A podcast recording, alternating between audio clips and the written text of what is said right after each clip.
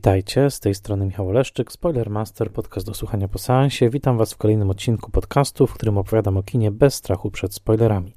Zapraszam Was do posłuchania odcinka, jeżeli widzieliście już film, o którym mówię, ewentualnie jeżeli nie boicie się spoilerów. Spoilermaster jest podcastem w całości utrzymywanym przez patronki i patronów w serwisie patronite.pl. Serdecznie zapraszam Was do odwiedzenia mojego profilu patronite.pl łamane przez Spoilermaster.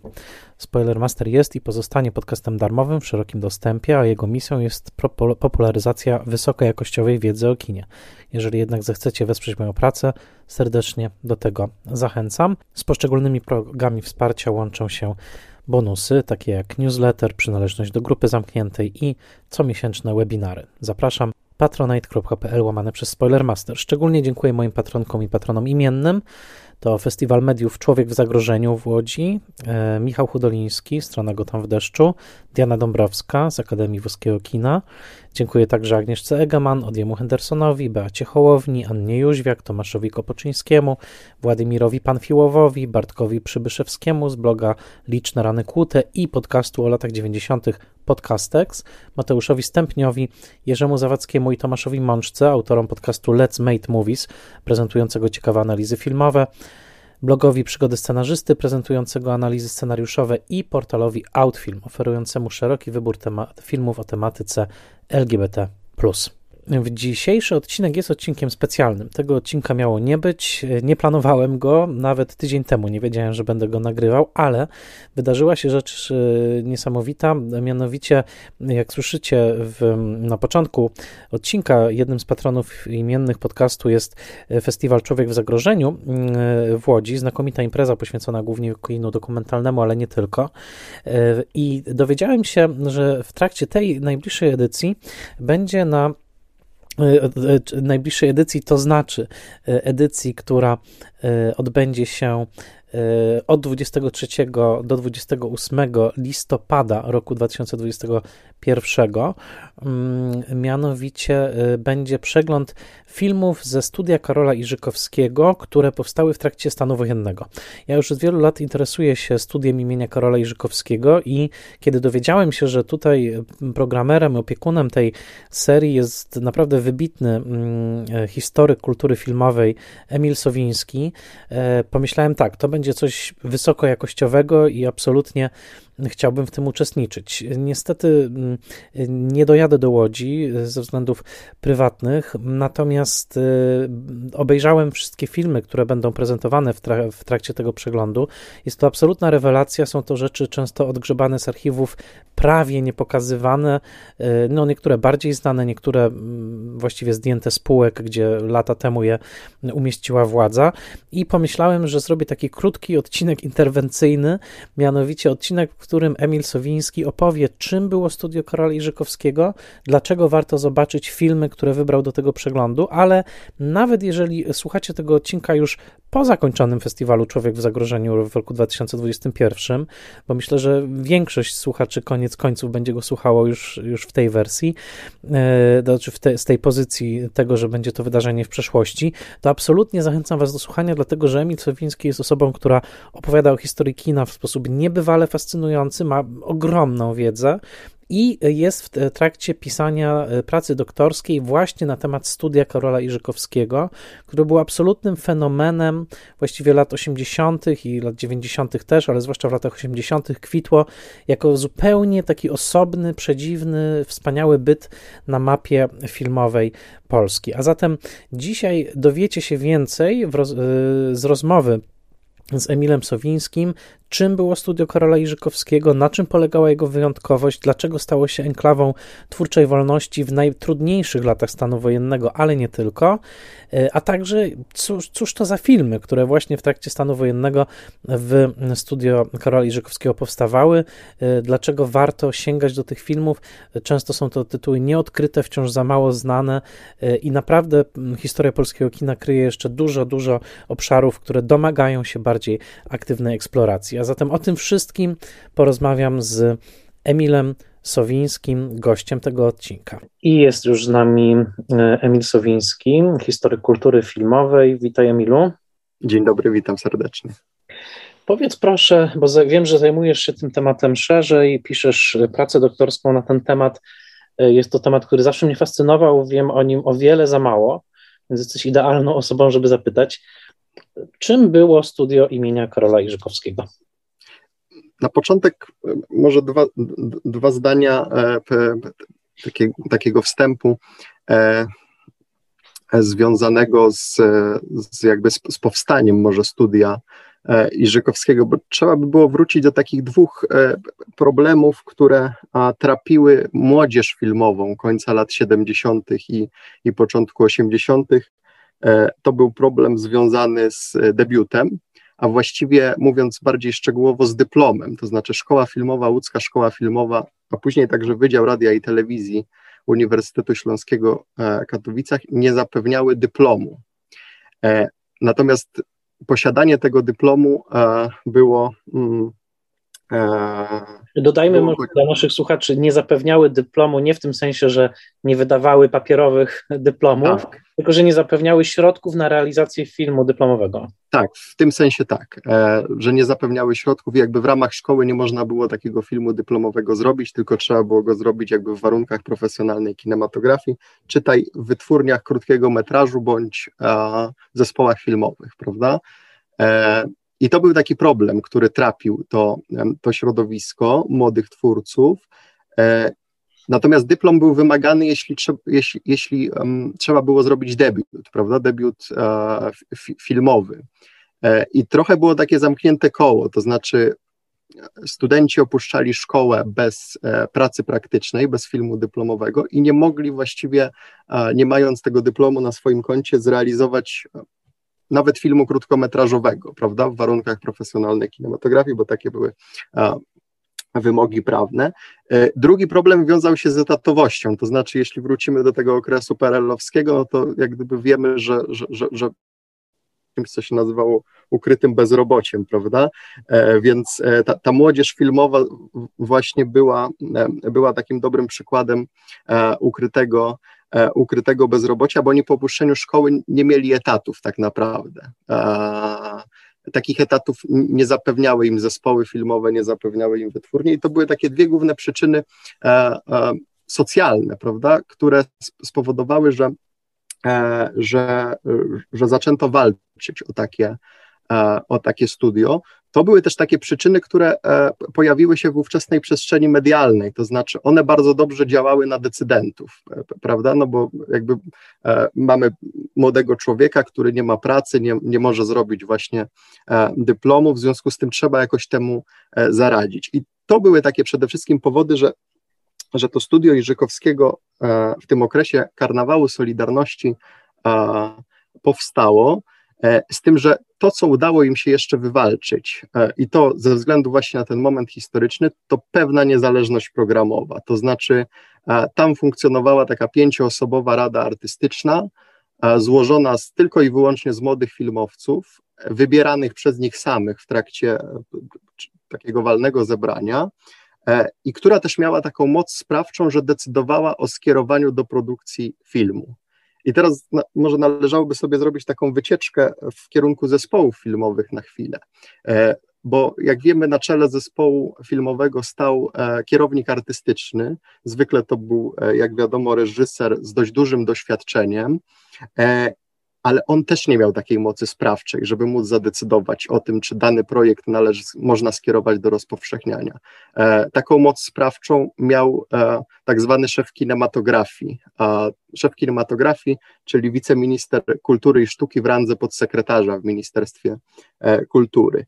E, I tak naprawdę decyzja zapadała no właśnie, na krakowskim przedmieściu, gdzie było i jest do dzisiaj e, Ministerstwo Kultury i Naczelny Zarząd Kinematografii. Tymczasem, jeśli chodzi o studio Iżykowskiego, decyzja zapadała, zapadała wewnętrznie, to znaczy oni mogli sobie sami o tym e, e, decydować. To udało im się wywalczyć właśnie na, w tym okresie karnawału Solidarności, gdzie ta idea niezależności programowej cały czas w tym środowisku filmowym krążyła, bo i były takie projekty, żeby mm, żeby to właśnie zespoły filmowe też, e, też taki zapis w statucie sobie wywalczyły. To niestety jak gdyby nie, nie doszło do skutku ze względu jakby na, na, na, na, na wybuch stanu wojennego, ale studiu się to udało.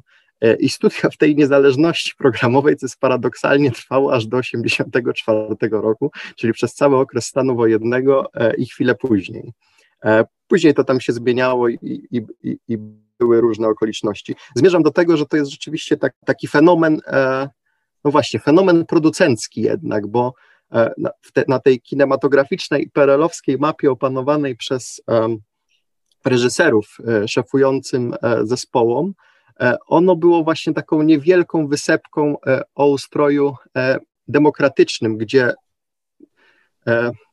no, nie waham się użyć, nie waham się postawić takiej tezy, gdzie właściwie wykiełkował taki obowiązujący dziś system producencki, jeżeli się bliżej przyjrzymy e, działalności tej, tej instytucji. Więc to tak w kilku zdaniach odpowiedź na Twoje pytanie. Mhm. Tak, to, to oczywiście jest bardzo ciekawe, bo jako widzowie kina polskiego rzadko sobie zadajemy pytanie właśnie o instytucjonalne podglebie, z którego wyrastają filmy, które oglądamy, a tak naprawdę to pytanie jest bardzo istotne. To, co opisujesz, że tak powiem, tu proporcją gardę, y, ale przypomina mi w studiu Iżykowskiego taką trochę ideę, która kiedyś w Hollywood zrodziła United Artists, tak? Oczywiście w zupełnie innym kontekście i w zupełnie innych kapitałowych i politycznych warunkach, ale jednak taka myśl, że właśnie to artyści będą decydować, co będą Y, co będą tworzyć. Tutaj takiego dodatkowej y, smaku tej sytuacji dodaje ta sytuacja stanu wojennego, o czym zaraz powiemy, który był takim właśnie momentem zamordystycznym, a tutaj taka, taka oto kooperatywa mimo wszystko, mimo wszystko działa. Ja powiem y, tylko tyle, że wiele filmów, które studio na przestrzeni lat wyprodukowało, to są filmy znakomite, one też często później w latach 90., e, 2000 ulegają pewnemu zapomnieniu. Ich pamięć o nich nie była e, należycie pielęgnowana. E, myślę o śmierci dziecioroba na przykład, w znakomitym filmie. Myślę o nawet takich filmach jak Nadzór, czy, czy, czy jeszcze parę tytułów moglibyśmy tutaj wymienić, Życie wewnętrzne Koterskiego. W każdym razie, powiedz mi, czym dla Ciebie, bo jak rozumiem, ponieważ piszesz pracę na ten temat, czy obejrzałeś wszystko, czy obejrzałeś zdecydowaną większość? Czy jest coś takiego jak szczególna formuła filmu z, ze studia Jerzykowskiego, szczególny ton, w jakim te filmy były utrzymane? Czy da się rozpoznać film ze studia Jerzykowskiego, nawet jeżeli nie zobaczymy na początku charakterystycznego loga? E, to jest bardzo ciekawe pytanie, z którym mierzę się podczas e, pisania tej pracy. E, I znów zrobię taką wycieczkę do zespołu. W związku z tym, że stał e, na ich czele jakiś kierownik artystyczny, który miał mm, jakby takie charakterystyczne dla siebie poczucie smaku filmowego. E, to dzisiaj z łatwością, jeżeli jakby wiemy, znamy twórczość Wajdy, Kawalerowicza, czy nawet tych partyjnych, prawda, reżyserów typu Poręby, to jesteśmy w stanie bez tego loga na początku powiedzieć, że to powstało w zespole X, to powstało w, w, w zespole Profil, to powstało u Morgensterna Myślę, że jesteśmy w stanie coś takiego, coś takiego zrobić. W przypadku studia Jerzykowskiego będzie bardzo ciężko. E, będzie bardzo ciężko, bo ono przez e, bodaj 25 lat e, swojego funkcjonowania E, mm, e, było przynajmniej przez 10 lat do, dowodzone przez e, Radę Artystyczną, składającą się, no właśnie, z młodych, z młodych twórców filmowych, mm, których zainteresowania filmowe były różnorakie. Ta rada, powiedzmy, pierwsza, że, że wymienię nazwiska Michała Tarkowskiego, prawda? Salon Niezależnych, takie odlotowe filmy krótkometrażowe, które on robił w szkole, e, w szkole filmowej. Waldemar Dziki, który kartką z podróży, prawda? E, taki, taki film, który jest jakby szalenie oszczędny formalnie, ale z drugiej strony jakby jego późniejsza twórczość e, też, e, też trudno znaleźć jakiś klucz dla, e, żeby ją jakoś jakby scharakteryzować i opisać. E, Leszek Wosiewicz, którego jakby twórczość też jest różnorodna, trzeci, trzeci twórca, Robert Gliński, prawda, następny członek Rady Artystycznej, tutaj już jakby spektrum tematów, które, które podejmuje. Jan Mogilnicki, operator, E, wie, wie, więc ta rada była rzeczywiście bardzo, e, bardzo różnorodna. A teraz zrobię taką wycieczkę do tej ostatniej, bo, bo tam widać najbardziej chyba e, taką pewną różnorodność, bo to jest z jednej strony Mariusz Treliński, z drugiej strony Marek Koterski, Janusz Kijowski, czyli powiedzmy kino moralnego niepokoju. I efekt chociażby tych filmów z końca lat 80. jest taki, że no właśnie, z jednej strony powstaje Ostatni Dzwonek, czyli film jakby polityczny w reżyserii Magdaleny Łazarkiewicz, a z drugiej strony pożegnanie jesieni, prawda? Czyli jakby kompletnie inna, e, inna estetyka. I tutaj jest bardzo ciężko znaleźć jakikolwiek klucz dla tych, e, e, dla tych, dla tych filmów. Nieco łatwiej jest jakoś scharakteryzować jednak te filmy, które powstały na początku lat 80., w tym okresie stanu wojennego. One w większości były takimi filmami jednak kontrowersyjnymi, kontrowersyjnymi politycznie, prawda? Takimi um, i nie tylko politycznie, bo wydaje mi się, że też w pewnym sensie kontrowersyjnymi e, artystycznie, ale takimi, które opisywały i starały się łapać tę rzeczywistość na bieżąco, prawda, że wymienię chociażby Wigilię Leszka Wosiewicza, która powstaje w marcu 1982 roku, a więc cztery miesiące po, po wprowadzeniu stanu, e, stanu wojennego, prawda? Więc to, to są takie by, e, filmy, które e, na szybko starają się rejestrować te um, tę rzeczywistość e, e, nas otaczającą. E, podobnie jest jak gdyby, jeśli przyjrzymy się studiu, które działało e, w tym wolnościowym, bo ono zaczyna swoją działalność w, oficjalnie w lipcu, ale już w czerwcu e, Marek Drążewski robi film o wydarzeniach poznańskich, film dokumentalny. E, mm, Niepokonani, ostateczny tytuł E, tego filmu. Zresztą z tego filmu robią się też dwa, bo też taki krótki metraż jeszcze czekam, poświęcony historii młodego chłopaka, który wówczas został zamordowany w trakcie tych e, wydarzeń poznańskich.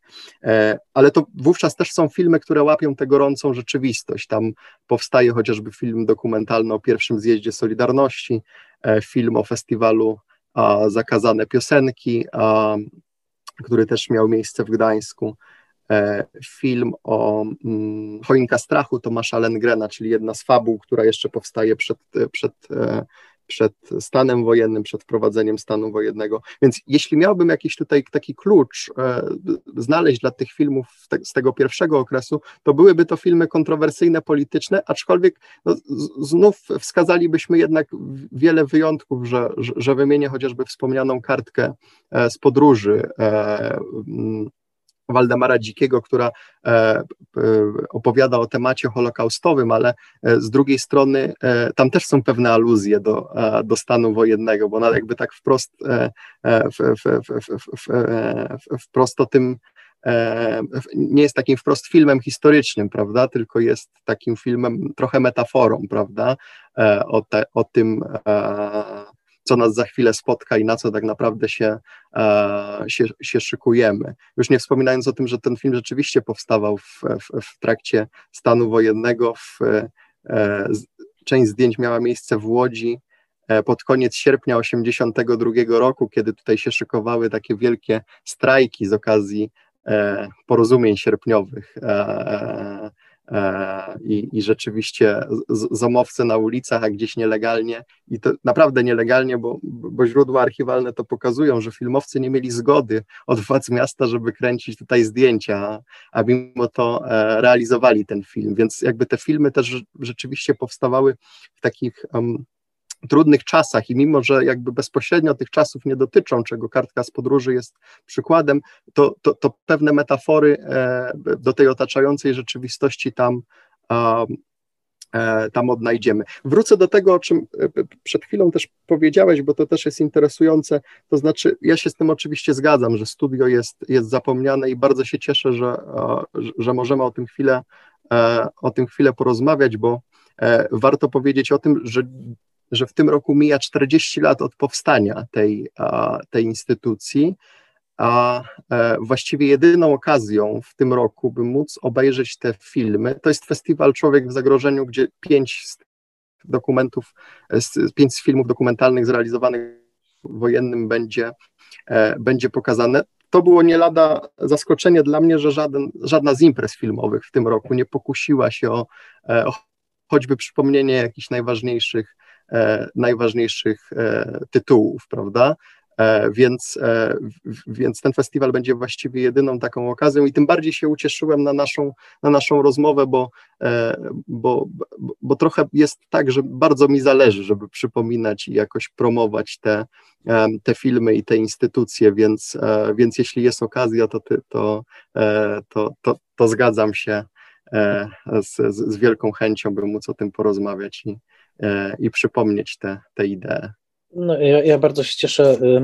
Słuchaczom tylko powiem, że odcinek był rzeczywiście w takim y, pośpiechu przygotowywany, dlatego że po prostu Emil się do mnie odezwał, powiedział, że będzie taki przegląd i pomyślałem, no tak, trzeba koniecznie zrobić o tym odcinek, żeby po prostu dotarła ta wieść przynajmniej, no i też nie mam wątpliwości, że może część mm, słuchaczy mm, y, zdąży posłuchać tego odcinka, który jest nagrywany dla porządku, powiem 22 listopada 2021 roku i być może jeszcze zdąży dojechać do Łodzi na Festiwal Człowiek w Zagrożeniu, który będzie w ten weekend. Mm, natomiast jeżeli nie, to mam nadzieję, że to też wywoła takie zaciekawienie już post factum, żeby po prostu było więcej tych inicjatyw związanych ze studiem. No mnie e, to tyle fascynuje, że wiele z tych filmów jest po prostu niedostępnych i, i też e, fakt, że mogłem je obejrzeć, był dla mnie trochę ekscytujący.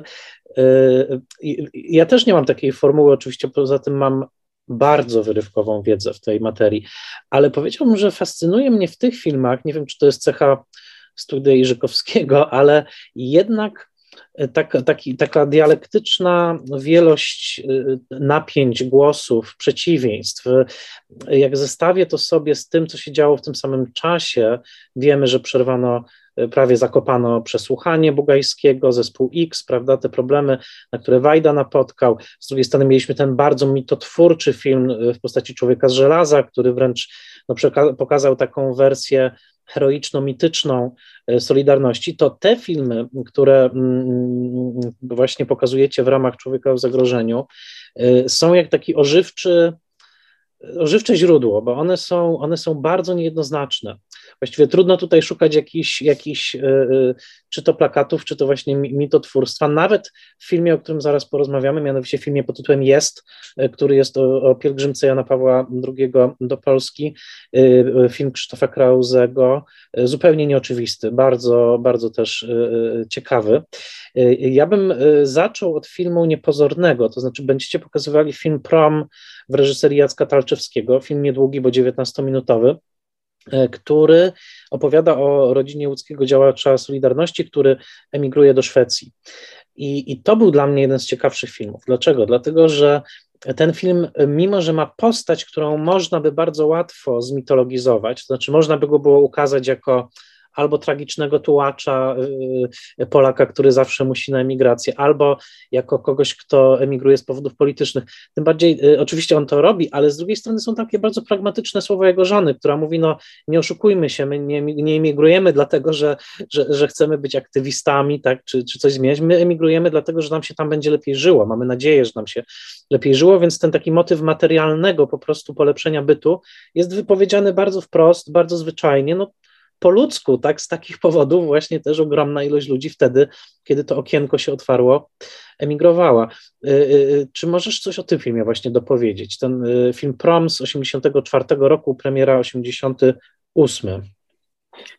Tak, jest coś, co rzeczywiście łączy te, te, te wszystkie filmy, abstrahując od tego, o czym, e, e, o czym trochę i ty powiedziałeś, ja powiedziałem, e, to jest e, fakt, że wszystkie zostały odłożone na półki, tak naprawdę, co nie znaczy, że one nie funkcjonowały. One trochę funkcjonowały też w takim alternatywnym obiegu, niczym e, wspomniane przez ciebie przesłuchanie Ryszarda Bugajskiego, i prom też jest tego typu przykładem, gdzie został nagrany na jakąś nielegalną kasetę VHS, wywieziony do Francji, gdzie Mirosław Chojecki i jego wideokontakt zorganizowali taką wewnętrzną premierę w Paryżu, więc ten film miał tam e, swoją nielegalną, e, nielegalną premierę, e, ale to, co powiedziałeś, rzeczywiście się, się, z tym zgadzam. Rzeczywiście daleko tym filmom od konstruowania jakiegoś mitu i prom jest doskonałym tego, tego przykładem film Jacka Talczewskiego, który wówczas chyba jest jeszcze, o ile mnie pamięć nie myli, studentem szkoły filmowej. E, nie jest jeszcze jej,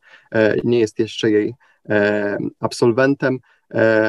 On chce rzeczywiście zrobić taki film o kimś, kto mm, ma taki cel, żeby opuścić ten kraj i wyjechać z Polski w tym okresie bardzo trudnym. Jako, że jest z Łodzi, bardzo szybko trafia na takiego działacza łódzkiej Solidarności, który pracuje w miejskim przedsiębiorstwie komunikacyjnym, który mm, no właśnie nie jest internowany, tylko jest aresztowany E, ponieważ e, jest głównym inicjatorem strajku e, właśnie w Miejskim Przedsiębiorstwie Komunikacyjnym w okresie stanu wojennego, więc on nie należy jakby do tej puli internowanych, tylko należy do tej puli aresztowanych, którzy jak gdyby tutaj wzniecali, że tak powiem, burdy, prawda, w tym, w tym trudnym, w tym trudnym okresie.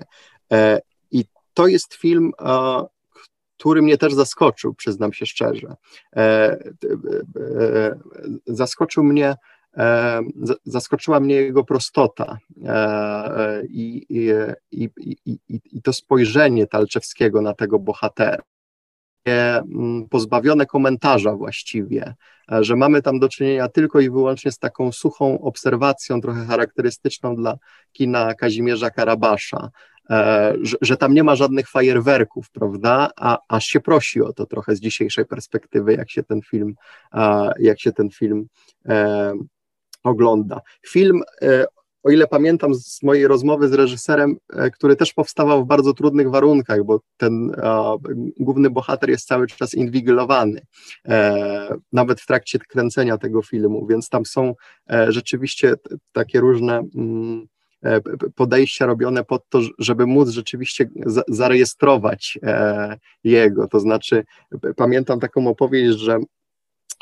że, że, że cała ekipa filmowa jedzie gdzieś w inne miejsca, a reżyser jakby tylko z operatorem jadą do niego do, do mieszkania, żeby zmylić przeciwnika, więc jakby te, ten film też powstawał i, i, pozostałe filmy też powstawały w różnych takich dziwnych, dziwnych mm, warunkach. E, e,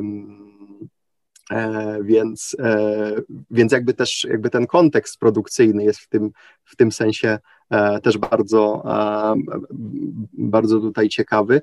To jest film, który ostatecznie miał taką oficjalną premierę na festiwalu w Krakowie w 1988 roku, czyli mniej więcej 4 lata po tym, jak, jak został wyprodukowany. Film i tutaj może też należy zrobić taką dygresję e, w stosunku do tej wspomnianej przeze mnie rady artystycznej, e, bo mm, należałoby powiedzieć trochę, jak ona działała. To znaczy, e, w studiu panowała taka zasada, e, że odbywała się wewnętrzna kolaudacja, przyjęcie, e, przyjęcie filmu, na którą schodziła się nie tylko Rada Artystyczna, ale wszyscy członkowie studia. I bardzo często były tak, że te dyskusje nad jakimś filmem trwały do późnych godzin e, nocnych. Wszyscy podkreślają, że tam nikt sobie nie wbijał szpili, tylko to były takie dyskusje dla dobra filmu, większość osób podkreśla, że nigdy już z takimi dyskusjami w swojej karierze filmowej nie miała do czynienia, co jest, co jest interesujące. Wspominam o tym e, w, w, w tym kontekście, w kontekście tego promu, ponieważ e, to jest film, który został przez tę wspomnianą radę artystyczną potraktowany bardzo mocno i bardzo, bardzo ostro. W efekcie reżyser musiał tam dokonać jakichś zmian, ale znów użyłem złego słowa nie tyle musiał, co, co jakby pod wpływem tych różnych opinii rzeczywiście uznał, że, e, że, powinien, to, e, że powinien to zrobić. E, ja w tej chwili już w szczegółach nie pamiętam, jakie to były, jakie to były zmiany, ale wiem, że jakieś dwie istotne, między innymi związane z zakończeniem, o ile, o ile dobrze sobie, o ile dobrze sobie przypominam. Natomiast zmierzam też do tego, żeby zwrócić na to uwagę, że że ta rada artystyczna, jak gdyby jej decyzje, mimo że rzeczywiście tak ostro niekiedy formułowane, e, do tego stopnia, że podobno nawet e, Marek Koterski przy Domu Wariatów, który też był ostro przez nich grillowany, powiedział odczepcie się ode mnie, to jest w końcu mój film, a, więc to, to, to, to, to rzeczywiście musiało być mocno, mocne dociskanie do ściany, ale to nigdy nie były takie mm, takie rozmowy, które kończyły się no, takim postulatem, że ty musisz to zmienić, prawda? E, tylko one kończyły się tym, że my tobie mówimy, jak, jak jest najlepiej, ale zrobisz, co uważasz, prawda? W efekcie tego na przykład Wiesław Saniewski wyciął pół godziny z nadzoru po tym, jak Klara wychodzi z więzienia. Tam jeszcze były takie, a, e, takie sceny. E, to też nawiasem mówiąc, i znów zrobię taką dygresję, za, za co przepraszam, dla e, dzisiejszego e, fana polskiego kina e, to jest niebywała strata, że wówczas tych odrzutów, tych scen usuniętych e, nigdzie nie zapisywano, tylko wrzucano do kosza. E, wyobrażam sobie takie, wiesz, wydania na Blu-rayu nadzoru jeszcze z tym półgodzinnym zakończeniem, to byłaby nie lada, nie lada gratka, więc ja bardzo często twórców też dopytuję o to, co się stało z tymi materiałami, wiedząc, że niekiedy też istniała taka możliwość, że mogli je gdzieś zachować, ale zwykle jest tak, że rzeczywiście one gdzieś E, one gdzieś, e, one gdzieś przepadły. I teraz uciekłem w dygresję i się trochę pogubiłem, więc... No, chyba były, e... srebro się z nich uzyskiwało, z tego co... co tak, wiem. tak, to prawda. Mhm. No niestety, to tak, właśnie dlatego nie będziemy mieli takich pięknych wydań z deleted scenes, jak to się, jak to się nazywa. E, ale tak, mówiłeś o filmie Prom, ja jeszcze powiem dla porządku, e, no właśnie, albo zachęcając tych, którzy słuchają tego przed weekendem listopadowym, albo e, ku pożytkowi tych, którzy będą w przyszłości się interesować studium Mieszkowskiego, że tak, film jest Krzysztofa Krauzego, jest pokazywany film Koncert w reżyserii Michała Tarkowskiego, właściwie chyba tak mi się wydaje, największy hit spośród tych filmów, także ze względu na ścieżkę dźwiękową, e, bo tam i Manam, i Republika, za chwilkę o tym powiemy. Prom już wspomniany, Jacka Talczewskiego, pełnometrażowy film dokumentalny Tomasza Zagadły pod tytułem Przewodnik, poświęcony Piotrowi Skrzyneckiemu. I no chyba taki cymes, to znaczy Słoneczna Gromada, Wojciech Maciejewski, film E, poświęcony o obozie dla, obozowi dla młodzieży e, z takim mocnym e, no, portretem indoktrynacji, jak, jakim dzieci były poddane, poddawane w latach stanu wojennego konkretnie. I może i, i wiadomo, że jakby no, nie znajdziemy takich wspólnych łączników dla tych wszystkich filmów, ale jednak nad każdym przynajmniej chwilkę chciałbym się zatrzymać, bo Słoneczna, Słoneczna Gromada to jest film, który rzeczywiście daje wgląd w taką e, no, propagandę w działaniu, tak? To znaczy dzie dzieciom mówi się wprost e, o, o tym, że tutaj należy mamy nawet scenę zamalowywania antyrządowego napisu takimi obrazkami w kwiatki i, i, i tak dalej. No i tam jest jakby to takie wtłaczanie właśnie niebywale już wtedy zmęczonej e, e, retoryki, prawda? Bo nawet te dzieci czasami, jak mu wypowiadają te zdania, że tam wierzę w Polskę socjalistyczną, to trochę patrzą w kamerę na zasadzie, że trochę w to nie wierzą. Mówimy o ośmiolatkach czy dziewięciolatkach, ale jest to, jest to tam pokazane. Powiedz mi, jakie były losy tego filmu, bo, bo, bo na stronie e, jest informacja, że on w ogóle nie był rozpowszechniany, tak? Tak, on w ogóle rzeczywiście nie był rozpowszechniany, choć taką zgodę formalną uzyskał pod koniec 1988 roku, ale został skierowany, jak wynika z dokumentacji, do, e, do wąskiego rozpowszechniania, a konkretnie, co jest też e, zadziwiające, do sieci kinoświatowych. E, nie wiem dlaczego. E, z dzisiejszej perspektywy trudno mi jest to rozszyfrować, dlaczego tak się stało. Tym bardziej, że w 1989 roku już właściwie sieć kin oświatowych nie istniała, praktycznie rzecz biorąc. To znaczy, no już, już jej nie było. Jakby problemy z tą siecią, ale to już jakby na osobny temat, zaczęły się gdzieś pod koniec lat 70., ale w 1989 roku już praktycznie nie, nie było żadnych kin oświatowych e, w Polsce, takich stałych. E, wie, wie, więc to jest tym bardziej zagadka. Być może to jakby miało związek z postacią reżysera, bo Wojciech Maciejewski, mimo że był um, rzeczywiście taką, takim reżyserem, e, dokumentalistą z takim dość ironiczną optyką, e, to był zatrudniony na stałe w wytwórni filmów oświatowych, gdzie też robił podobne filmy, bo, e, bo tam powstał w latach 80. fan, który jest jakby zbudowany trochę na podobnej zasadzie. To jest gdzie też mamy do czynienia z takim negatywnym bohaterem stanu wojennego. Wówczas to jest, e, on się nazywał chyba Wiesiek, znaczy e, tak przynajmniej wołali na niego e, na niego ci, których indoktrynował. On, on mianowicie indoktrynował za pomocą muzyki Manamu e, e, młodzież, e, e trochę na podobnej zasadzie jak bohater Słonecznej Gromady. Fascynujący film. E, gdyby zestawić te dwa filmy ze sobą, to byłoby, to byłoby nie lada to byłaby nie lada ciekawie projekcja. E, e, natomiast ze Słoneczną Gromadą rzeczywiście było tak, że ona e, miała taki wewnętrzny pokaz w 1983 roku e, w sali D wytwórni filmów dokumentalnych. Wówczas miał miejsce taki pokaz, gdzie studio chciało, zaprosiło dziennikarzy i ówczesnych krytyków filmowych, by móc jakby pokazać, co w tym okresie e, zrobiło. E, bo to też należy dodać, że te filmy mniej więcej gdzieś do połowy 1983 roku nie były znane. Dopiero po tym pokazie zaczęły się pojawiać na poszczególnych przeglądach. Takie, takie największe wydarzenie miało miejsce w Łagowie w 1984 roku, gdzie jakby pokazano większość z tych filmów, również te zakazane. One miały taki, taką jednorazową zgodę cenzury na taki pokaz e, właściwie zamknięty na, na Łagowskim Festiwalu. E, notabene na tym festiwalu studio otrzymało nagrodę. E, to nie była nagroda dla konkretnego filmu, tylko nagroda dla instytucji, dla, za, za zestaw zaprezentowanych filmów e, i za wypracowanie nowych metod produkcji, co też było, co też było ciekawe. Jury pod przewodnictwem Marcela Łozińskiego tę nagrodę przyznało.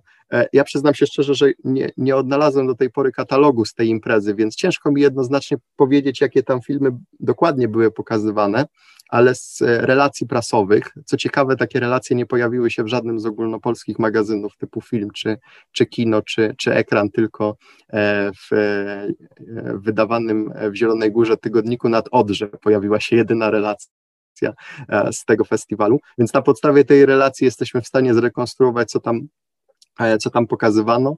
E, na pewno tam był nadzór, na pewno był koncert, na pewno był, był jeszcze film Czuję się świetnie Waldemara Szarka. Nie mam pojęcia, czy była słoneczna e, Słoneczna Gromada. Tak jak wspominałem, ona jakby miała ten wewnętrzny pokaz wytwórni filmów dokumentalnych i z nią też zapoznawali się różnego rodzaju oficjele na czele z sekretarzem, no właśnie, z, sekretarzem do spraw kultury Komitetu Centralnego PZPR, niejakim Waldemarem Świrgoniem, który w pierwszej połowie lat 80. E, zajmował się młodzieżą i, e, i, i kulturą. E, I to podobno na mocy jego decyzji ten film skierowano mm, na półkę, czyli to nie była żadna nawet cenzuralna decyzja, tylko już jak gdyby szczebel, szczebel wyżej. Dlatego jakby wydaje się, że ten film rzeczywiście e, ugrzązł na półkach na bardzo, e, na bardzo długi okres i został wyciągnięty, no właśnie, w 1988 roku trochę na fali tych różnych filmów, które wówczas zdejmowano z półek. Ktoś sobie chyba przypomniał o Słonecznej Gromadzie, ale jak gdyby ten dokument mówiący o tym, że ten film został skierowany do rozpowszechniania w wąskiej sieci kinoświatowych pokazuje, że nadal chyba był drażliwy jeszcze w latach w, w, w, końcu lat 80., e, co nie jest wyjątkiem, bo na przykład jeszcze czekam, czyli ten film o wydarzeniach poznańskich Marka Drążewskiego e, e, jeszcze w marcu 80 2009 roku e, z, e, dostał taką e, odmowną decyzję, jeśli chodzi o rozpowszechnianie z, z Głównego Urzędu Kontroli Publikacji Prasy i Widowisk. Czyli jakby te filmy nadal gdzieś się zbliżała Wolna Polska, gdzieś się zbliżały, gdzieś mieliśmy już okrągły stół, czuć było powiew jakiejś, jakiejś odwilży, a nadal te, te, te, te filmy bolały i kuły, prawda, decydentów, już nie wspominając o tym, że E, że e, ostatni dzwonek, o którym tam wzmian czas temu, który powstawał pod koniec lat 80., E, e, no też nie otrzymał zgody e, na, na rozpowszechnianie i na produkcję w, w, w, w pewnej chwili. Ale wrócę do, te, do tej słonecznej gromady na sekundkę, żeby to, żeby to jakoś podsumować. Co ciekawe, ten film nawet w latach 90. nigdy nie zaistniał i rzeczywiście panowało takie przekonanie, że, że jest zaginiony. To znaczy, ja dysponowałem taką wersją na kasecie, z kasety, zgraną z kasety wideo, którą e, jeszcze w latach 80. zgrał sobie e, reżyser, e, a że ten film był produkowany producentem wykonawczym była wytwórnia filmów oświatowych, e, to wszystko wskazywało na to, że, że będzie w archiwum WFO. Tymczasem w archiwum WFO próżno go było, próżno go było szukać, więc reżyser rzeczywiście uważał, że taka wersja, która wówczas została wytworzona, po prostu prostu, po prostu zaginęła. A, jeszcze jest jeden problem. Ten film funkcjonował też pod dwoma tytułami. E, pod tytułem Kolonie Letnie i pod tytułem Słoneczna Gromada, co mogło jakby też wprowadzać e, zamieszanie. To znaczy w prasie bardzo często e, możesz przeczytać, że pisano o koloniach letnich, co więcej nawet w mm, w historii filmu dokumentalnego pod redakcją Małgorzaty Hendrykowskiej też się pisze o tym filmie, wzmiankuje się o nim, o nim dwa zdania, e, e, i też się pisze o nim jako o koloniach letnich, co też mogło być przyczyną tego, że długi czas e, ten film gdzieś e, pozostawał e, na półkach archiwów i czekał na, e, na odkrycie. Mhm. Tak, to jest bardzo ciekawy film, też pokazujący właśnie, e, zresztą to, to on nie jest odosobniony, bo takich portretów poprzez wczesne stadium edukacji, które y, sugerują, że tutaj właśnie dokonuje się pewna ideologiczna de, deformacja, było więcej w polskim kinie, był y, chociażby szkoła podstawowa Zygadły był no, troszkę inaczej, ale jednak egzamin dojrzałości e, Łozińskiego, ale tutaj jest to pokazane w takiej formie, powiedziałbym, hardkorowej, to znaczy ta, no, rzeczywiście ta, ta propaganda, jakiej te, dzieci, jakiej te dzieci są podawane, to już jest taki no, mocny, jednoznaczny przekaz, najbardziej tam chyba takie mrożące krew w żyłach zdanie jest, kiedy jest wypowiadane E, e, no, no, tam o, o, czym tatuś mówi, kiedy przychodzi z pracy, tam przychodzi z zebrania, powiedz o czym mówi, takie też zachęcanie do, w sumie do donosicielstwa. E, no i wiele innych kwiatków, ale to już widzowie zobaczą.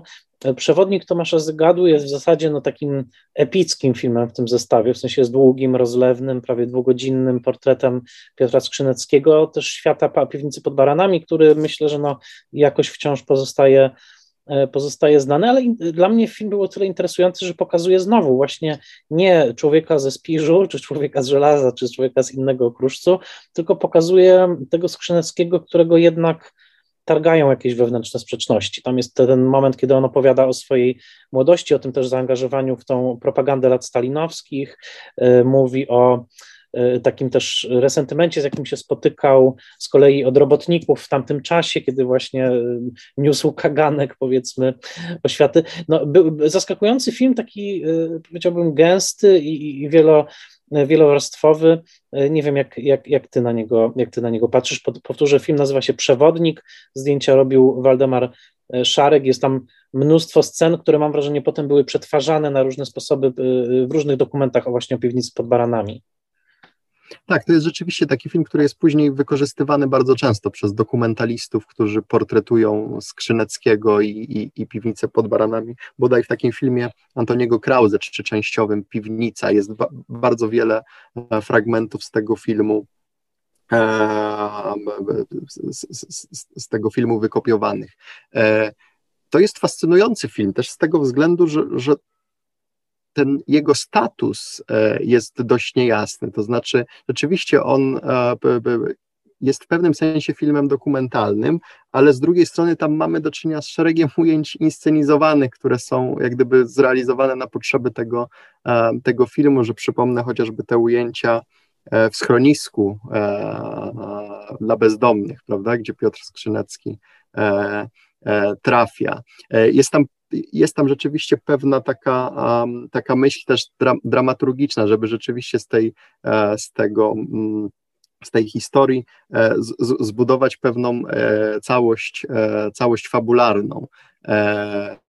To jest film fascynujący też z tego względu, że studio właściwie mm, było też wyjątkiem w tym sensie, że realizowało oczywiście dokumenty i fabuły, ale realizowało też takie pełnometrażowe, epickie filmy dokumentalne, jakim jest właśnie Przewodnik, jakim po części też jest, czuje się świetnie Waldemara Szarka o zespole Manam, który też jest z jednej strony jakby takim zapisem trasy koncertowej Manamu, ale z drugiej strony to też jest film, który zawiera szereg e, różnych ironicznych, inscenizowanych e, ujęć, więc Przewodnik byłby jakby dru, drugim tego typu, e, tego typu obrazem. Dość powiedzieć, że jakby pełny metr metraż w filmie dokumentalnym to nie była powszechna sprawa wówczas, prawda? E, film dokumentalny funkcjonował trochę jako dodatek do głównego seansu, więc trwał 10 e, lub 20 minut, czyli miał jeden lub dwa, e, lub dwa akty. Tutaj powstawały rzeczywiście pełnometrażowe filmy dokumentalne e, i przewodnik jest tego, e, tego znakomitym przykładem. Portret Piotra Skrzyneckiego, którego ja tak naprawdę od niedawna odkrywam, czytając już drugą biografię na jego, na jego temat. Człowiek niesamowicie skomplikowany, wrażliwy,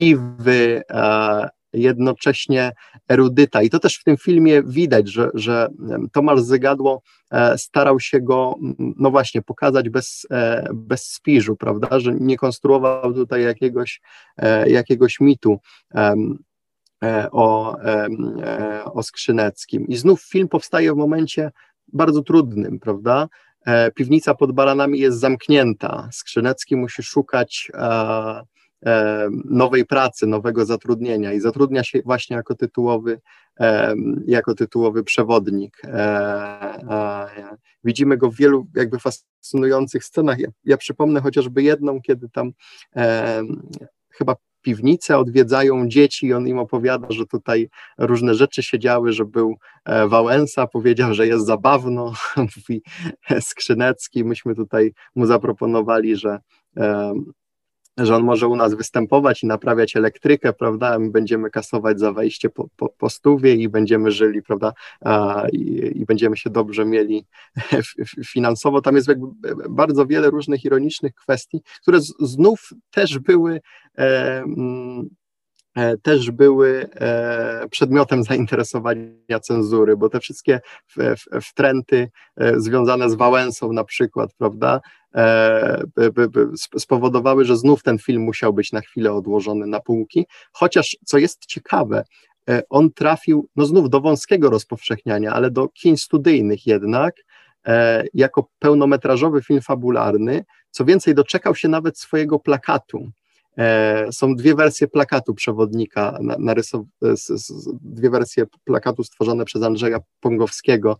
E, jeśli Państwo, nasi słuchacze e, chcą zerknąć, jak one wyglądały, to, to bez problemu sobie je je zgooglują. Mówię o tym plakacie, bo w kontekście filmów studia to nie było tak jednoznaczne. One były rzeczywiście te filmy skierowane do wąskiej publiczności i niekoniecznie wszystkie takiego, takiej reklamy w formie plakatu się doczekały.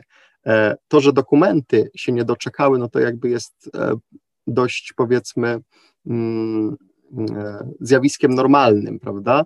Ale nie doczekały się czasem też plakatu filmy fabularne, że przypomnę chociażby wspomniany Dom Wariatów, czyli debiut Marka Koterskiego, który tak naprawdę nie miał oficjalnego plakatu, co, co jest jak gdyby też co też w jakimś sensie świadczy o polityce dystrybucyjnej wobec filmów studia ówczesnego, e, ówczesnej centrali rozpowszechniania e, filmów, że rzeczywiście trochę tych filmów nie traktowano, e, nie traktowano na poważnie. Więc tak, przewodnik rzeczywiście jest takim fenomenem jeśli chodzi o jakby ten jego status gatunkowy, e, ontologiczny. Tutaj bardzo trudno jednoznacznie wskazać, czy on jest filmem dokumentalnym, czy, czy, e, czy, czy, czy, fabularnym. Robi wrażenie. Nazwałeś ten film epickim, a sposób jego mm, produkcji jak gdyby nic nie wskazuje na to, żeby on miał jakiś mm, E, jakieś odniesienie do epickości, to znaczy on powstał w trakcie takich pięciu wyjazdów ekipy do Krakowa tak naprawdę, e, ekipy, która jakby na bieżąco rejestrowała znów rzeczywistość lub też na bieżąco wymyślała jakieś scenki do zainscenizowania. E, nie było żadnego scenariusza, to znaczy Tomasz Zgadło przed z jedną kartką i powiedział, że chce robić film o Skrzyneckim, a Rada powiedziała super, no i musisz to robić, jeżeli piwnica pod baranami jest zamknięta ze względu na stan wojenny, to tym bardziej my e, jesteśmy za powstaniem takiego filmu. Mhm. To um, oczywiście tutaj otwierają się dużo tematów, których dzisiaj nie poruszymy, ale które też myślę są tutaj y, pod spodem. Mianowicie um, za chwilkę się też uaktywni przy filmie jest y, o, o takim um, z jednej strony o, o, o, czymś, co jest w ogóle dla mnie takim głównym przedmiotem zainteresowania, jeśli chodzi o polskie kino tamtego czasu i może nie tylko tamtego czasu, czyli jakby o jego inteligenckość, tak? w sensie jakby o te relacje, nazwijmy to bardzo szeroko klasowe, bo za chwilę przejdziemy do filmu Jest, który jest, który jest takim właśnie próbą spojrzenia na to, jak przedstawiciele klasy ludowej tak naprawdę patrzą na przybycie papieża, ale jest to spojrzenie trochę z zewnątrz, to znaczy to widać wyraźnie, że, że Krzysztof Krause patrząc na religijność tych ludzi, ukazuje ją z jednej strony szacunkiem, ale ukazuje ją jako coś jednak tak troszkę, troszkę przez szybę. Z drugiej strony jest, było dla mnie niebywałym doświadczeniem obejrzenie tych wszystkich filmów razem i zdanie sobie sprawy z czegoś, co już oczywiście wiedziałem, ale jakoś zapomina się o tym, jak mocno w tamtym czasie solidarnościowej, tej gorączki i później y, właśnie religijność y, i to takie stowarzyszenie z Kościołem było, mm, y, było mocne w polskiej inteligencji, prawda? To był ten moment chyba największego zbliżenia się środowisk kościelnych i środowisk inteligenckich. No, z piwnica pod baranami śpiewa pieśni maryjne, y, widzimy krzyżyki nawet na koncercie tytułowym w filmie Michała Tarkowskiego. Y, ta religijność oczywiście bardzo mocno jest zaznaczona w filmie, y, w filmie Jest, no, który właściwie jest głównym tematem, tam właśnie przybycie papieża to jest coś, co z dzisiejszej perspektywy, kiedy jest tak totalne, mam wrażenie, właśnie rozerwanie tych dróg, prawda? Inteligencja poszła zupełnie inną drogą, a, a Kościół zupełnie inną, że jest taki też fascynujący dokument czasu. I w tym kontekście chciałbym Cię zapytać o to, jak Tobie się ogląda taki film, jak jest właśnie Krzysztofa Krause, rok 84. Widzimy, no właśnie, widzimy przygotowania do pielgrzymki, widzimy samą pielgrzymkę, ale tak naprawdę nie widzimy jakby Ojca, Ojca Świętego de facto, tylko widzimy go poprzez to, czego spodziewają się po nim ludzie, którzy na niego czekają. To jest taki film opowiedziany poprzez głód tej obecności, bardziej niż przez samą tą obecność. Dla mnie fascynujący e, film, być może nawet najlepszy z całego tego zestawu. Mhm. E, dla mnie on był fascynujący, e, biorąc pod uwagę twórczość Krzysztofa Krause. To znaczy, ja bym się po nim nie spodziewał tak naprawdę e, takiego, e, takiego filmu, jakim jest Jest ten tytuł może w dwóch zdaniach należałoby wyjaśnić, z czego on wynika, bo on jest dość, um, dość zagadkowy, prawda, dla kogoś, kto tego filmu e, nie widział. E, chodzi mniej więcej o to, że, że, że bohaterowie, uczestnicy pielgrzymki na widok e, Ojca Świętego krzyczą jest, że oto już, e, że oto już się pojawił, że oto już przybył e, przybył do Częstochowy. E, ja rzeczywiście byłem pod ogromnym wrażeniem tego filmu i, i znów e, widziałem go wcześniej z jakiejś takiej zdartej kasety e, wideo, z jakiegoś zgrania, bo to jest z, z, znów film, który, e, który nie funkcjonował w, w, powszechnym obiegu, tylko funkcjonował w jakimś drugim obiegu. Zresztą nawiasem mówiąc, e, druga kaseta wydana przez wideo nową, e, pierwsza to z przesłuchaniem, a druga to z filmem Jest Krzysztofa, Krzysztofa Krause, więc to był drugi w kolejności film wydany przez um, przez tego niezależnego dystrybutora kaset wideo w latach 80. E, w drugim, e, w drugim obiegu. Ale tak jak mówisz, rzeczywiście ja też byłem pod wrażeniem tego e, religijności tych, tych osób i znów tego, jak ich portretuje Krause, to znaczy bez żadnego komentarza, bez żadnej tezy, znów mamy do czynienia z suchą, z suchą obserwacją, a jednocześnie też oglądając ten film miałem poczucie pewnego zagrożenia, pewnego, e, pe, pewnej atmosfery też takiego zagrożenia, że oto e, e, ich walka o kościół, bo przecież też jednym z tematów tego filmu jest jakby walka o budowę kościoła w tej e, e, niewielkiej miejscowości niewielka miejscowość Zbrosza Duża, która się nazywa. To, to miałem poczucie ich takiego oddania tej walce, ale też takiego zagrożenia, to znaczy, że, że mm, oni byli cały czas pod jakąś obserwacją, to znaczy nie czuli się bezpiecznie. To, to jak gdyby trochę czuć w tych wywiadach dokamerowych, które są tam które są tam realizowane. E, notabene e, e, służba bezpieczeństwa dość mocno inwigilowała tego księdza, który, który był w tej parafii w Zbroszy Dużej proboszczem i który co też jest interesujące, w tym filmie jest zaledwie tłem, prawda? Głos jest oddany e, tak naprawdę mieszkańcom. On nie jest tutaj bohaterem tego filmu, mimo że jakby by, e, by jesteśmy świadkami jego różnej działalności poprzez ich opowieści do, e, do kamery. E, wspominam tę postać dlatego, postać tego księdza, między innymi dlatego, że to był bohater e, właśnie tej mieszkańców tej wsi, ale człowiek e, bardzo mocno inwigilowany, inwigilowany także w trakcie tej realizacji tego filmu. Nie wiem, czy zwróciłeś uwagę, ale tam jest takie ujęcie, w której do tej pielgrzymki do, dołącza się chyba dwóch czy trzech panów, tak trochę podejrzanie wyglądających. E, to są e, na 99% agenci służby bezpieczeństwa, którzy tam się dołączają do tej pielgrzymki. Oni są zarejestrowani e, w, tym, e, w, w, w, tym filmie. To, to, to ujęcie, przyznam się szczerze, że um, oczywiście dopiero jak poznałem kontekst, to, uh, to jeszcze raz sobie to obejrzałem i, i, zwróciłem na to uwagę, bo to być może w pierwszej lekturze nie jest aż tak, e, nie jest aż tak widoczne, ale tam jest taki moment, kiedy trzech lub dwóch, już nie pamiętam dokładnie, e, panów e, zupełnie inaczej wyglądających niż pozostali, jak gdyby e, jest w tej grupie pielgrzymkowej. No właśnie, jakby to, o czym też mówię, pokazuje, że E, że, że, że bardzo dużo też o tych filmach mówi pewien kontekst ich powstawania jednak, że, e, że tutaj e, znając ten kontekst, można rzeczywiście wydobyć dodatkowe znaczenia i dodatkowe, dodatkowe, dodatkowe sensy.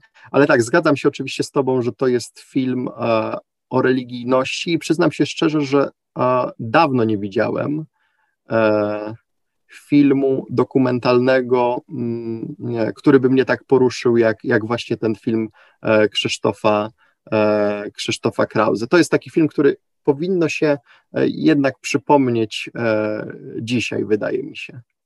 Zdecydowanie. E, przy czym wydaje mi się, że film jest głęboko świecki, a jednocześnie jest o religijności. Tak, tak jak właśnie mówię, jest tutaj pewne napięcie, bo, bo Krause zdecydowanie nie daje się porwać tej ludowej religijności. Tak jak wielu e, intelektualistom wtedy to się zdarzało, bo była pokusa taka niemalże młodopolska, żeby właśnie pójść za tym ludem, a, a tutaj on zachowuje pewną taką kliniczną, troszeczkę jest o te 5 centymetrów więcej tego dystansu i to jest bardzo, bardzo ciekawe.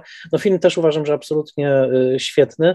No i powiedzmy o takiej chyba perle w koronie, bo y, wydaje mi się, że jednak koncert Michała Tarkowskiego to musiał być hit, prawda? W sensie, czy to, to pewnie dystrybucyjnie rzecz ujmując, to pewnie tak strzelam, że to chyba był najbardziej oglądany film studia, ze względu na to, że jest to po prostu film koncertowy, właśnie, na którym mamy zarejestrowane występy kluczowych, rockowych artystów tamtego czasu z bardzo dynamicznymi zdjęciami Waldemara Szarka, dodajmy, z montażem chyba, który trochę musiał być inspirowany filmem Woodstock Oscarowym. E, takie polskie Woodstock, no tak można powiedzieć. Tak, no zdecydowanie tam tokiem e, widać jak, e, jak na dłoni, bo z jednej strony znów obserwacyjne ujęcia z przeglądu rokowisko łódzkiego z 81 roku E, jeszcze z września, ale z drugiej strony e, zainscenizowany koncert e, zorganizowany w Stodole już w okresie stanu wojennego przez ekipę, która, której ujęcia z rokowiska nie do końca wydawały się zadowalające i postanowiła jak gdyby jeszcze raz zorganizować dodatkowy, dodatkowy koncert, plus szereg takich różnych wstawek animowanych, które tam też są są fascynujące, co, co w pewien sposób pokazuje, że ten film jest jest z jednej strony też taki mocno teledyskowy, z drugiej ma taką też strukturę kolażową. Jest rzeczywiście interesującym, takim rozwibrowanym formalnie dziełem. Waldemar Szarek rzeczywiście odpowiedzialny za zdjęcia, ale tam wielu operatorów, między innymi też Krzysztof Ptak na przykład e, pracował przy tym, e, przy tym filmie.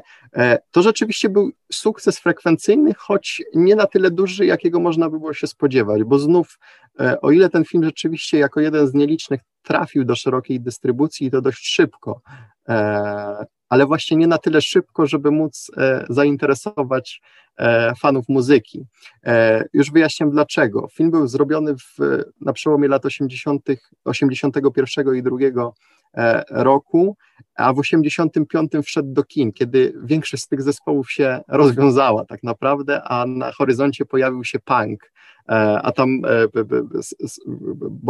bohaterami tego filmu są, są zespoły rockowe jednak, prawda, wspomniany Manam, Republika, E, Perfekt, e, Brygada Kryzys chyba też się, e, też się pojawia. I okazało się, że tak nie ma chętnych, żeby ten film w 1985 roku w kinach obejrzeć, z czego wynikał ten długi okres oczekiwania na tę premierę kinową, Trudno mi jednoznacznie dzisiaj na to pytanie odpowiedzieć. Z jednej strony być może z indolencji państwowego dystrybutora, z drugiej strony też może z uwarunkowań technicznych. Film był realizowany na taśmie 16 mm, projekcje w kinie odbywały się na taśmach 35 mm, e, co wiązało się z przekopiowaniem tego filmu na taśmę 35 mm. To był proces szalenie czasochłonny i kosztowny technologicznie.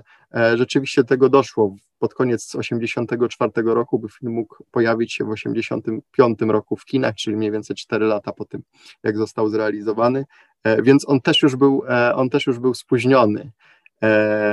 Z dzisiejszej perspektywy, jak gdyby to, to jest taki kontekst, którego nie bierzemy pod uwagę, prawda? Zupełnie inaczej ten film, ten film oglądamy, z taką jednak nostalgią, prawda? Niż, e, niż z takim przeświadczeniem, jakim mógł być oglądany właśnie w 80 2005 roku. Mhm. No tutaj postawimy e, na razie kropkę, bo to, to są filmy tego przeglądu. Na pewno chciałbym, żebyśmy jeszcze kiedyś w e, jakimś odcinku wrócili do studia Jerzykowskiego, tym bardziej, że jesteś w trakcie pisania doktoratu, więc e, kiedy już go napiszesz, to ja z przyjemnością go przeczytam i jeszcze raz z tobą porozmawiam, bo kto wie, czy po prostu nie pora stworzyć jakiegoś kanonu filmów ze studia Jerzykowskiego i przypominać te filmy, tak jak mówię, dla mnie no, Pożegnanie jesieni, e, e, Dom wariatów, który uważam jest wybitnym filmem, dla mnie nawet lepszym filmem niż Dzień Świra, e, Śmierć dziecioroba, film, który w momencie premiery był bardzo doceniony, a potem w zasadzie popadł w zapomnienie. Powiedz mi, jak, jak, jak rozwijały się tak w skrócie, jeżeli to w ogóle powiedzieć, bo tutaj mamy filmy z, z stanu wojennego. Co było ze studiem Iżykowskiego już po 1989 roku, bo przecież ono potem jeszcze istnieje dobrą dekadę ponad. Ja mam w ogóle taką tezę, że wszyscy twórcy, którzy robili w studiu Jerzykowskiego, to właśnie zrobili tam swoje najlepsze filmy. Nawet jeżeli uważa się, że Dzień Świra to jest najlepszy film Koterskiego, to ja mam podobne zdanie e, jak ty, że to jednak Dom Wariatów i Życie Wewnętrzne, że podobnie Treliński, Pożegnanie Jesieni, że podobnie Saniewski, Nadzór, e, podobnie Robert Gliński Niedzielnej Graszki. Oni już nigdy nie wyskoczyli poza ten poziom, który tam osiągnęli. E, więc e, tutaj pełna, e, pełna zgoda. Te losy studia po 1989 roku rzeczywiście były to trochę wpisywały się w te losy różnych publicznych instytucji polskiej kinematografii, czyli z jednej strony mm, no właśnie, pojawiają się dotacje e, przedmiotowe. W 1991 roku wraz z powstaniem Agencji Produkcji Filmowej. E, co ciekawe, ta Agencja Produkcji Filmowej nie faworyzuje debiutów, tak jak dzisiaj Polski Instytut Sztuki Filmowej. Tam jak gdyby wszyscy ustawiają się w jednej kolejce, w jednej kolejce do kasy to powoduje, że studio tak naprawdę trochę też ucieka od tej idei debiutów i robi różne filmy. E, w pewnym okresie jest nawet jak gdyby wykonawcą różnego rodzaju dokumentów i programów telewizyjnych dla telewizji polskiej, bo gdzieś musi szukać e, pieniędzy, żeby móc, e, móc w ogóle funkcjonować, prawda? No takim po 89 roku najlepszym okresem studia jest jednak początek lat 90., kiedy powstają i ukazują się jeszcze te filmy, które powstały jakby w poprzednim systemie finansowania, bo Śmierć Dziecioroba, Zakład Teresy Kotlarczyk, Pożegnanie jesieni, Pogrzeb kartofla Jana Jakuba Kolskiego. To kolejny przykład twórcy, który najlepszy film zrobił w studiu Iżykowskiego. E, to są filmy, które jeszcze były finansowane starą metodą, czyli pieniądze na, na instytucje, prawda? One się ukazują na początku lat, e, lat 90. Później mamy ten okres e, takich prób i błędów, to znaczy z jednej strony moim zdaniem fascynująca balanga Łukasza Wylężałka, film do ponownego, e, do ponownego e, odkrycia, z drugiej strony miasto prywatne e, Jacka Skalskiego, no jakby film e, nieporównywalnie słabszy niż balanga, chociaż w jakimś sensie też wpisujący się w tę e, krytykę transformacji ustrojowej dość modną w polskim kinie na początku lat lat 90. No i później taki okres pod koniec lat 90., kiedy telewizja polska rozpoczyna taki cykl Pokolenie 2000, e, gdzie studio tutaj e, bardzo mocno, studio już pod wodzą Janusza Kijowskiego, bez rady artystycznej, jak gdyby dowodzone jednoosobowo, dość mocno w to wchodzi e, i znów powstają niesamowite filmy debiutanckie. Te, nad którymi pracuje studio, to między innymi Portret podwójny Mariusza front. No i później Warszawa, prawda, też zrealizowana w koprodukcji z telewizją polską. Ostatni film studia, nagrodzony Złotymi Lwami, pierwszy chyba debiut w historii festiwalu w Gdyni, nagrodzony Złotymi Lwami, o ile się nie mylę. E, I ostatni film rzeczywiście studia, które w 2005 roku zostaje rozwiązane z do tej pory nieznanych e, mi powodów, ponieważ e, Chwilę później, miesiąc później wchodzi w życie ustawa o kinematografii, e, w której debiuty e, odgrywają znaczącą rolę. To znaczy, tam jest oczywiście taki zapis, że, że, że należy wspierać firmy debiutanckie, to się później przekłada na programy operacyjne PISF-u, prawda, gdzie jest do 70% dofinansowania dla, dla, dla debiutantów, dla filmów debiutanckich. Tymczasem jak gdyby studio w momencie, kiedy pewnie byłoby potrzebne, znika z e, e, mapy polskiej kinematografii, co jest do dzisiaj e, zagadką, którą mam nadzieję, że rozwiążę w tej pracy, którą piszę. Świetnie. Emilu, to ja, ja trzymam kciuki w takim razie za Twoje pisanie. Naprawdę wykonujesz ogromną pracę. Powiedz mi jeszcze z ciekawości, czy wiadomo, kto wpadł na pomysł, żeby to studio się właśnie tak nazywało? To jest taka idea, która się pojawiła na początku lat 70., to znaczy e, na początku lat 70. tacy twórcy jak Janusz Zaorski, Grzegorz Królikiewicz, Krzysztof Kieślowski, Tomasz Zygadło, czyli wcześniej młodzi, e, też już walczyli o powołanie takiego takiego studia. E, wówczas funkcjonowało na Węgrzech studio Beli Balasza. Bela Balasz, teoretyk też filmu, prawda? Więc zaczęto szukać polskiego teoretyka filmu. Wyszło, że to będzie e, Karol, Karol Jerzykowski. Ta, ta, ta nazwa studio imienia Karola Jerzykowskiego pojawiła się na początku lat 70. w tej przestrzeni prasowej. Zresztą, nawiasem mówiąc, było już wtedy bardzo blisko, żeby takie studio powstało. Tyle tylko, że władza, no właśnie, nie chciała się zgodzić na niezależność programową. A druga sprawa to to, to że ci twórcy, które oni, oni wówczas walczyli, bardzo szybko znaleźli e, swoje miejsce w różnych zespołach i, i zrobili tam swoje filmy e, debiutanckie, poczywszy na, e, na filmie e, Palec Boży Antoniego Krauzego, prawda, e, który też był jednym z inicjatorów powstania tego studia, więc to jest rzeczywiście taka e, inicjatywa inspirowana tym węgierskim odpowiednikiem, gdzie też mieliśmy E, teoretyka filmu. No zawsze, zawsze mnie to wzruszało. E, nie widzisz tego teraz, ale nad moim biurkiem jest portret Karola Iżykowskiego, bo to jeden z moich ulubionych pisarzy, więc cieszę się, e, zawsze mnie to cieszyło, że też właśnie to studio tak miał takiego zacnego patrona. Zapraszamy nie tylko na tę, na też kolejne edycje Człowieka w zagrożeniu. Emilu, bardzo, bardzo Ci dziękuję i mam nadzieję, że to nie ostatni raz, kiedy mogę Cię E, gościć. Trzymam kciuki za Twój doktorat, już naprawdę bardzo na niego czekam. Dziękuję bardzo. Bardzo dziękuję Emilowi Sowińskiemu za tę fascynującą opowieść o studiu imienia Karola Iżykowskiego. Jeżeli słuchacie tego odcinka tuż po jego publikacji, koniecznie wybierzcie się do Łodzi, obejrzyjcie filmy, a jeżeli słuchacie już po publikacji y, długo i po festiwalu samym, który przypomnę od 23 do 28 listopada roku 2021 odbywa się w Łodzi, koniecznie zgłębiajcie historię y, studia imienia Karola Iżykowskiego. To jest wciąż y, terra, może nie tyle incognita, co troszeczkę zapomniana i czekamy na książkę, mm, doktorat Emila Sowińskiego. Jest to naprawdę mm, znakomity badacz, który mam nadzieję przywróci pamięć o tym niebywale rozdziale, niebywale ważnym rozdziale w historii polskiego kina.